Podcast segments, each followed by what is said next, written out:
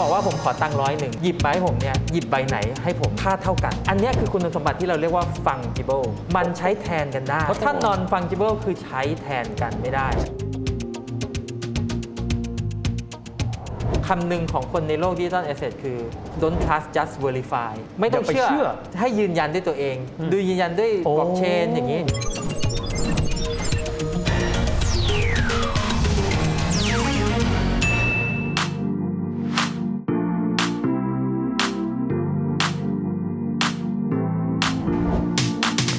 วัสดีครับท่านผู้ชมทุกท่านครับ ยินดีต้อนรับเข้าสู่รายการเศรษฐกิจติดบ้านนะครับ รายการที่จะทำให้ท่านรู้สึกว่าการติดตามข่าวเศรษฐกิจนั้นไม่ใช่เรื่องที่ยากและไกลตัวอีกต่อไป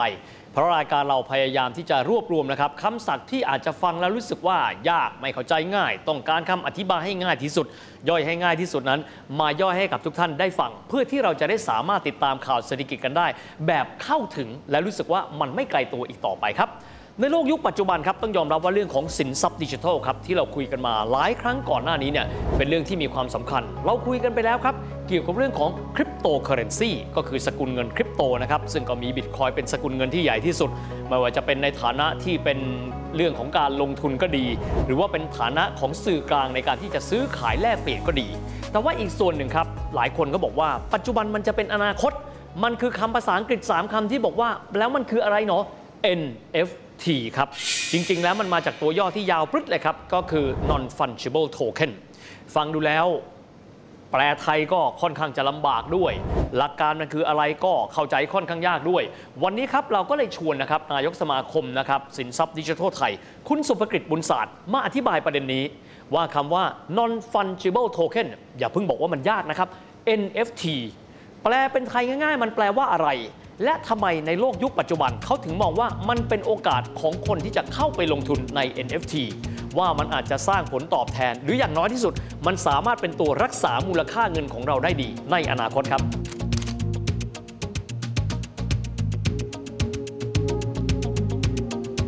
NFT มันย่อมาจาก non fungible token เนาะซึ่งใครฟังก็งงว่า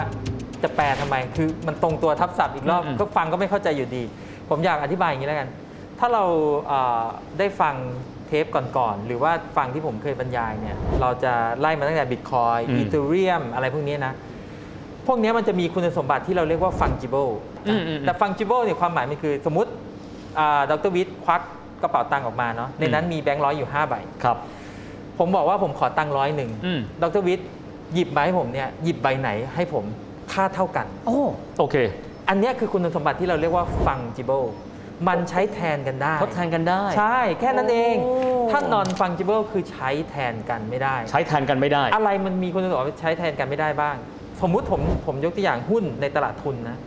เวลาเราซื้อหุ้นเนี่ยเราไม่ได้สนสนใจนะว่าหุ้นมันมันคือเลขไหนใช่ไหมอันเนี้ยใช้แทนกันได้เป็น fungible เหมือนกัน ครับ Bitcoin เป็น fungible Ethereum เป็น fungible ทีนี้ ไอ้ Ethereum เนี่ยพอมันเริ่มเป็น fungible เนี่ยคนก็เลยคิดว่าเฮ้ยแล้วทำไมมันต้อง fungible วะทำไมมันต้องใช้แทนกันได้ เรามาทำ standard ใหม่ไหมเป็น standard ที่ใช้แทนกันไม่ได้ที่เขาเรียกว่า non fungible มันเลยเกิดมาตรฐานใหม่ขึ้นมาอืมถ้าผมยกตัวอย่าง non fungible ง่ายๆเนี่ยก็คืออย่างสมมุติเราไปดูคอนเสิร์ต Blackpink อือฮึที่นั่งในคอนเสิร์ตเนี่ยมันก็จะมีที่แถวหน้าแถวหลังอือฮึถามว่าคนตั๋วแถวหน้ากับคนตั๋วแถวหลังเนี่ยราคาเท่ากันไหม ไม่เท่าแล้วไม่เท่ากัน ยิ่งหน้าก็ต้องยิ่งแพง ยิ่งหน้าก็ต้องยิ่งแพงว่าใกล้ใกล้ใกล้ศิลปินลิซ่าอ่าแล้วถามว่าถ้าจะให้มันแลกกันเนี่ยยอมไหมไม่ยอมไม่ยอมมีส่วนต่างถูกป่ะอืมนี่อะคือคุณสมบัติที่เราเรียกว่า non fungible แทนกันไม่ได้แทนกันไม่ได้ แต่ถามว่าอยู่ในคอนเสิร์ตเดียวกันไหมอยู่อืมมันคุณสมบัติบางอย่างเหมือนกัน แต่บางอย่างไม่เหมือนกันอ่าอันนี้แหละอ่า non fungible เขาก็เลยเอาคุณสมบัติเนี้ยไปใส่ไว้ในโทเค็นแล้วทำให้มันเกิดแทนกันไม่ได้ใช่ไหม มันมันคล้ายๆกับเวลาเราอ่าสะสมปืนสะสมอะไรพวกเนี้ย serial number ไม่เท่ากัน หรือแม้กระทั่งหวยอืมหวยนี่ก็ non fungible นะอืมเพราะเลขเลขที่แต่ะถูกกับเลขที่ไม่ถูกมันไม่เหมือนกัน อ่าใช่ แล้วมันมีเซตมีชุดอืมอ่ามันจะไม่เหมือนกันเนี่ยคือ non fungible หวยนี่คือ non fungible เลย โอเค ถ้าเงินเนี่ย fungible ครับอะอธิบายอย่างนี้น่าจะพอเข้าใจแบงค์พันกับแบงค์พันก็คือเหมือนกัน เหมือนกันอืมอันเนี้ย fungible นะใช้แทนกันได้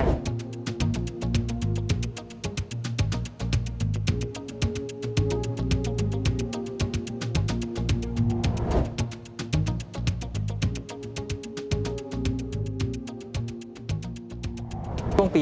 2017-18 มันก็มาตรฐานนี้มันออกมาเนี่ยเริ่มมีเกมเกมหนึ่งตอนนั้นเนี่ยพี่เข้ามาในตลาดเนี่ยก็ได้มีโอกาสได้สัมผัสแล้วเขาเรียกเกม CryptoKitty นะครับไอ้เจ้าเกม CryptoKitty เนี่ยมันเป็นเกมแมวอือฮึแมวเนี่ยคือมันเหมือนกับมี DNA ของมันอะอืมมันเลยใช้ non fungible เนี่ยแทนแมวหนึ่งตัวได้อ๋อคือ represent ว่าสีต่างกันขนขนขนหูอะไรต่างกันหางยาวหางสั้น represent ความเป็น DNA ของมัน แล้วเอามาผสมพันธุ์กันได้ด้วยนะอืมเพื่อที่จะคลอดออกมาเป็นตัวลูกใหม่ ก็เป็นอีก DNA หนึ่งอืมอืมแล้วใช้โทเค็นเป็นตัวแทนอืมทีเนี้ยพอมันเริ่มมีไอ concept แบบเนี้ยมันเลยกลายเป็นว่าเขาก็เริ่มเอาไอ NFT เนี่ยไปใช้ในเกม โดย represent ไอเทมในเกมอืมไอเทมที่เป็น rare item ไอเทมผูกผูกกับไอตัวเนี้ยโอ้โหอ่ามันก็เลยกลายเป็นว่า non fungible token ที่ represent บนบล็อกเชนหรืออยู่บนบล็อกเชนแล้ว มันมันไม่เหมือนกันแล้วยืมันมียัเอกลักษณ์ของมันมันมีเอกลักษณ์ของมัน ดาบมีเล่มเดียวในเกมเนี่ยก็จะทำเป็น non ปืนมีกระบอกเดียวปืนมีกระบอกเดียว แล้วก็พอเริ่มเริ่มมีคนที่ทำ apply แบบเนี้ยตอนหลังๆเนี่ยมันมี NFT ที่เป็นงาน art อืมงาน art คล้ายๆ มันเป็น unique อืมอืมอ่าใครผลิตงานออกมาเราก็ bundle ตัว NFT เข้าไป เราก็กลายเป็น NFT artเป็นงาน art ที่เป็น NFT เพราะมันมีครับชิ้นเดียวในโลก ผมวาดภาพขึ้นมา แล้วก็ตอนหลังๆ มันก็เริ่มไป apply กับอย่างอื่นเนาะอย่างเช่น เอารูป profile picture มาเป็นอืม NFT ที่ดังมากๆก็จะเป็น Bored Ape Yacht Club อือฮึอ่าหรือว่าตัวไซเ e อร์พังอือฮึอ่าก็จะเป็นรูปรูปง่อยๆ ธรรมดาไม่ได้สวยอะไรอืมแต่ว่าคนเนี่ยมองว่ามันมี history หรือมีประวัติอยู่ในรูปนั้น มีที่มาที่ไปมีที่ว่ามันมามีมีเอกลักษณ์ของมันอ่ามันเหมือนกับแบบมันเหมือนพระเครื่องอะที่แบบว่าอืมเฮ้ยเอ่อ รุ่นอะไรปีไหนปลุกอะปลุกเสกอะไรอะไรอย่างเงี้ยโอเคนั่นแหละประมาณนั้นมันมีคนให้ค่าแล้วก็มันมันมีค่าในเชิงของ social value ครับคือเวลามี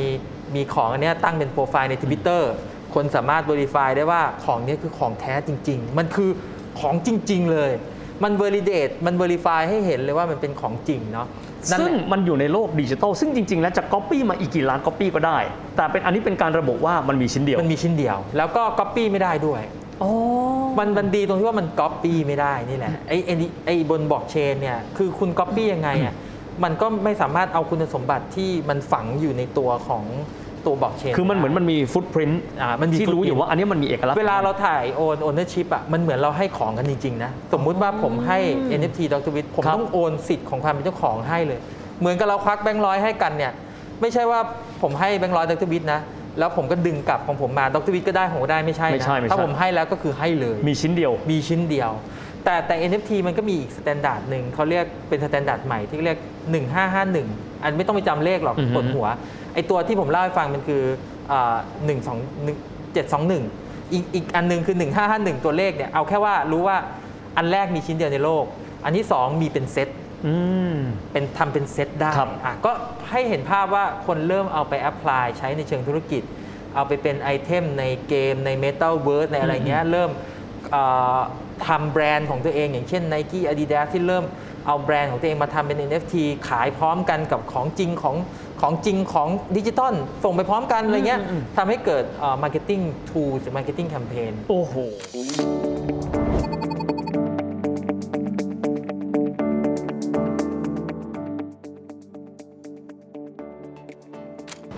ปิดแต่สิ่งที่ต้องถามก็คือว่าทำไมมันจึงกลายมาเป็นเทรนด์ซึ่งหลายคนบอกว่า โอ้โห มันดูมีอนาคต ถ้าเทียบกันกับรูปแบบของสินทรัพย์ดิจิทัลอื่น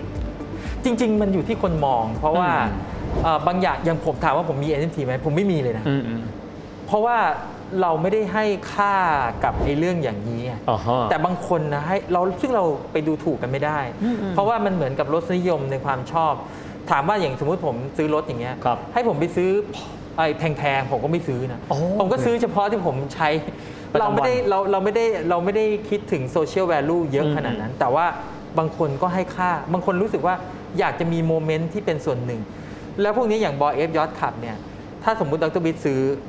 มันจะมีสิทธิ์ในการใช้ utility อย่างเช่น การจะเข้าพื้นที่ที่เป็นคลับของเขาอะถ้าคุณมีอันเนี้ยคุณเข้าได้อะเขาจะโอ้โหมันมีมันมี value ในลักษณะแบบนั้น มันเหมือนกับมันเหมือนแบบคนที่อยู่คลับเดียวกันอะเหมือนอืมอืมอะเอาง่ายๆ ขับขับรถหรูอะขับที่ะยี่ห้อ exclusive อะไรหน่อยอะอ่าอ่าคุณมีอย่างเงี้ยคุณอยู่ใน member เนี่ยก็ได้เจอคนที่ชอบอะไรเหมือนเหมือนๆกันนะผมชอบที่พี่ value พูดจังเลย มันแล้วแต่อยู่ที่คนให้ค่า แต่มันก็กลายมาเป็นเทรนด์ในศตวรรษนี้ไปแล้วใช่นะครับสมมุติว่าคนที่คิดว่าจะเข้าไปลงทุนครับพี่ แล้วบอกว่ามันเป็นส่วนหนึ่งของการที่จะไปลงทุนด้วย กระบวนการในการลงทุนกับ NFT มันเป็นยังไงบ้างครับพี่ ต้องดูทีมที่เขาทำเนาะอือฮึคือผมผมผมแนะนำอย่างนี้ว่า บางคนเนี่ยอาจจะชอบสะสมภาพ ซึ่งผมผมแนะนำไม่เป็นไอเนี้ยอืมอืมอืมอืมเราลองไปดูที่เป็นไอ้ profile picture เนี้ยเป็นเทรนด์ที่เข้าใจง่าย เพราะว่าเด็กๆสมัยใหม่เนี่ยเขาโชว์กันที่ profile picture ไงเอาโปรไฟล์ใน Twitter โปรไฟล์ในอะไรเงี้ยอ่าแล้วก็มันมี utility อย่างที่ผมบอก มันสามารถเอาไปเข้าใช้บริการโน่นบริการนี่ใช้ตัวนี้ในการที่จะอ่า access ได้คำว่าเป็นอ่าเทรนด์ในสมัยนี้ก็เพราะสาเหตุเพราะว่ามันสามารถที่จะ validate ได้คือ คำหนึ่งของคนในโลก digital asset คือ don't trust just verify ไม่ต้องอย่าไปเชื่อเชื่ออืมให้ยืนยันด้วยตัวเองอืมดูยืนยันด้วยโอ้บล็อกเชนอย่างนี้ แต่ว่าในยุคที่เราเกิดมา don't verify just trust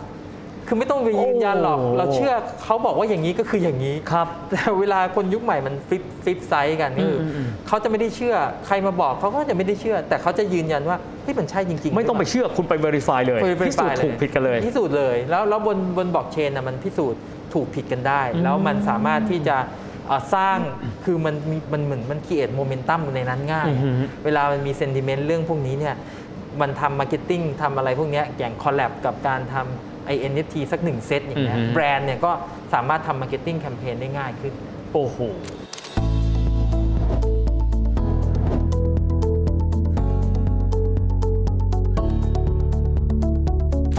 ต้องยอมรับนะครับว่าพฤติกรรมของคนในโลกศตวรรษที่ 21 ตั้งแต่มีเรื่องของตัวบล็อกเชนเกิดขึ้นมาแล้วเนี่ยความที่เขาจะปักใจเชื่อสิ่งใดสิ่งหนึ่ง เขาคงจะไม่ได้เชื่อในรูปแบบเดิมๆ ว่ามีคนอธิบายให้เขาฟังเป็นแบบนี้ หรือว่าเอกสารบอกเขาแบบนี้ แต่เขาเชื่อครับในตัวศักยภาพของตัวระบบบล็อกเชนครับว่ามันมีความโปร่งใส มันมีการแบ่งปันข้อมูล และทุกคนในชุมชนนั้นเอง เห็นมันได้พร้อมๆกัน มีความหมายว่าไม่มีใครสามารถที่จะโกงเจ้าตัวระบบบล็อกเชนนี้ได้ และด้วยศักยภาพของตัวบล็อกเชนแบบนี้นี่เองครับทำให้ตัว NFT ก็คือสินทรัพย์ดิจิทัลที่เราพูดคุยกันถึงตอนนี้ จึงมีมูลค่าในตัวมันเอง อย่างไรก็ตามครับในยุคนี้ต้องยอมรับว่าเรื่องของ NFT ก็ดี สินทรัพย์ดิจิทัลก็ดีคริปโตเคอเรนซีก็ดี เป็นสิ่งที่เป็นปรากฏการณ์ที่เกิดใหม่ครับ แต่สิ่งเหล่านี้จะสามารถเกิดขึ้นมาได้ และมีความยั่งยืน และเป็นที่เชื่อถือของคนในสังคมสำคัญมากๆอีกส่วนหนึ่งครับก็คือสิ่งที่เป็นทรัพยากรมนุษย์หรือว่า humanware นี่แหละครับ ถ้าหากว่าคนในสังคม คนที่จะเข้าไปลงทุน คนที่จะเข้าไปถือครองนั้น มีความรู้เท่าทัน หรือฝรั่งเขาเรียกว่า literacy เข้าใจกลไกการทำงานของมัน เข้าใจในเรื่องของเงื่อนไขผลตอบแทนของมัน เข้าใจในเรื่องของตัวความเสี่ยงของมัน กลไกในการขึ้นลงของตัวราคาของมันแล้วเราก็ก็จะสามารถทำให้ชุมชนที่เกิดขึ้นมาใหม่นี้ โดยที่มีเบื้องหลังคือบล็อกเชนนั้น สามารถที่จะเดินหน้าได้อย่างยั่งยืน ดังนั้นนะครับสิ่งที่มีความสำคัญมากคงจะไม่ใช่เฉพาะเรื่องขององค์คาพยพที่เกี่ยวข้องกันกับเทคโนโลยี เรื่องของดิจิทัลเรื่องของบล็อกเชนแต่ว่าเรื่องของมนุษย์ที่จะเข้าไปมีปฏิสัมพันธ์เป็นส่วนหนึ่งของตัวระบบนี่แหละครับ มีความสำคัญเป็นอย่างยิ่ง และย้ำอีกครั้งครับว่าโลกที่มีปรากฏการณ์ใหม่ ๆ แบบนี้ ความรู้เท่าทันเกี่ยวข้องกับเทคโนโลยี มีความสำคัญมากที่สุดส่วนหนึ่งก็ว่าได้ครับ และทั้งหมดนี้ก็เป็นภาพรวมนะครับของรายการเศรษฐกิจติดบ้าน รายการที่อาสาครับที่จะทำให้ประเด็นทางเศรษฐกิจ ประเด็นทางธุรกิจ ซึ่งครั้งหนึ่งเคยเป็นสิ่งที่ค่อนข้างยาก เพราะมีศัพท์มีแนวความคิดที่ค่อนข้างซับซ้อนนั้น กลายมาเป็นเรื่องง่ายสำหรับทุกๆ คน เพื่อเราจะได้สามารถติดตามข่าวเศรษฐกิจข่าวธุรกิจกันได้ แบบง่ายที่สุดกันด้วย และนี่ก็เป็นภาพรวมของรายการของเราในวันนี้นะครับและพบกันใหม่คราวหน้า สวัสดีครับ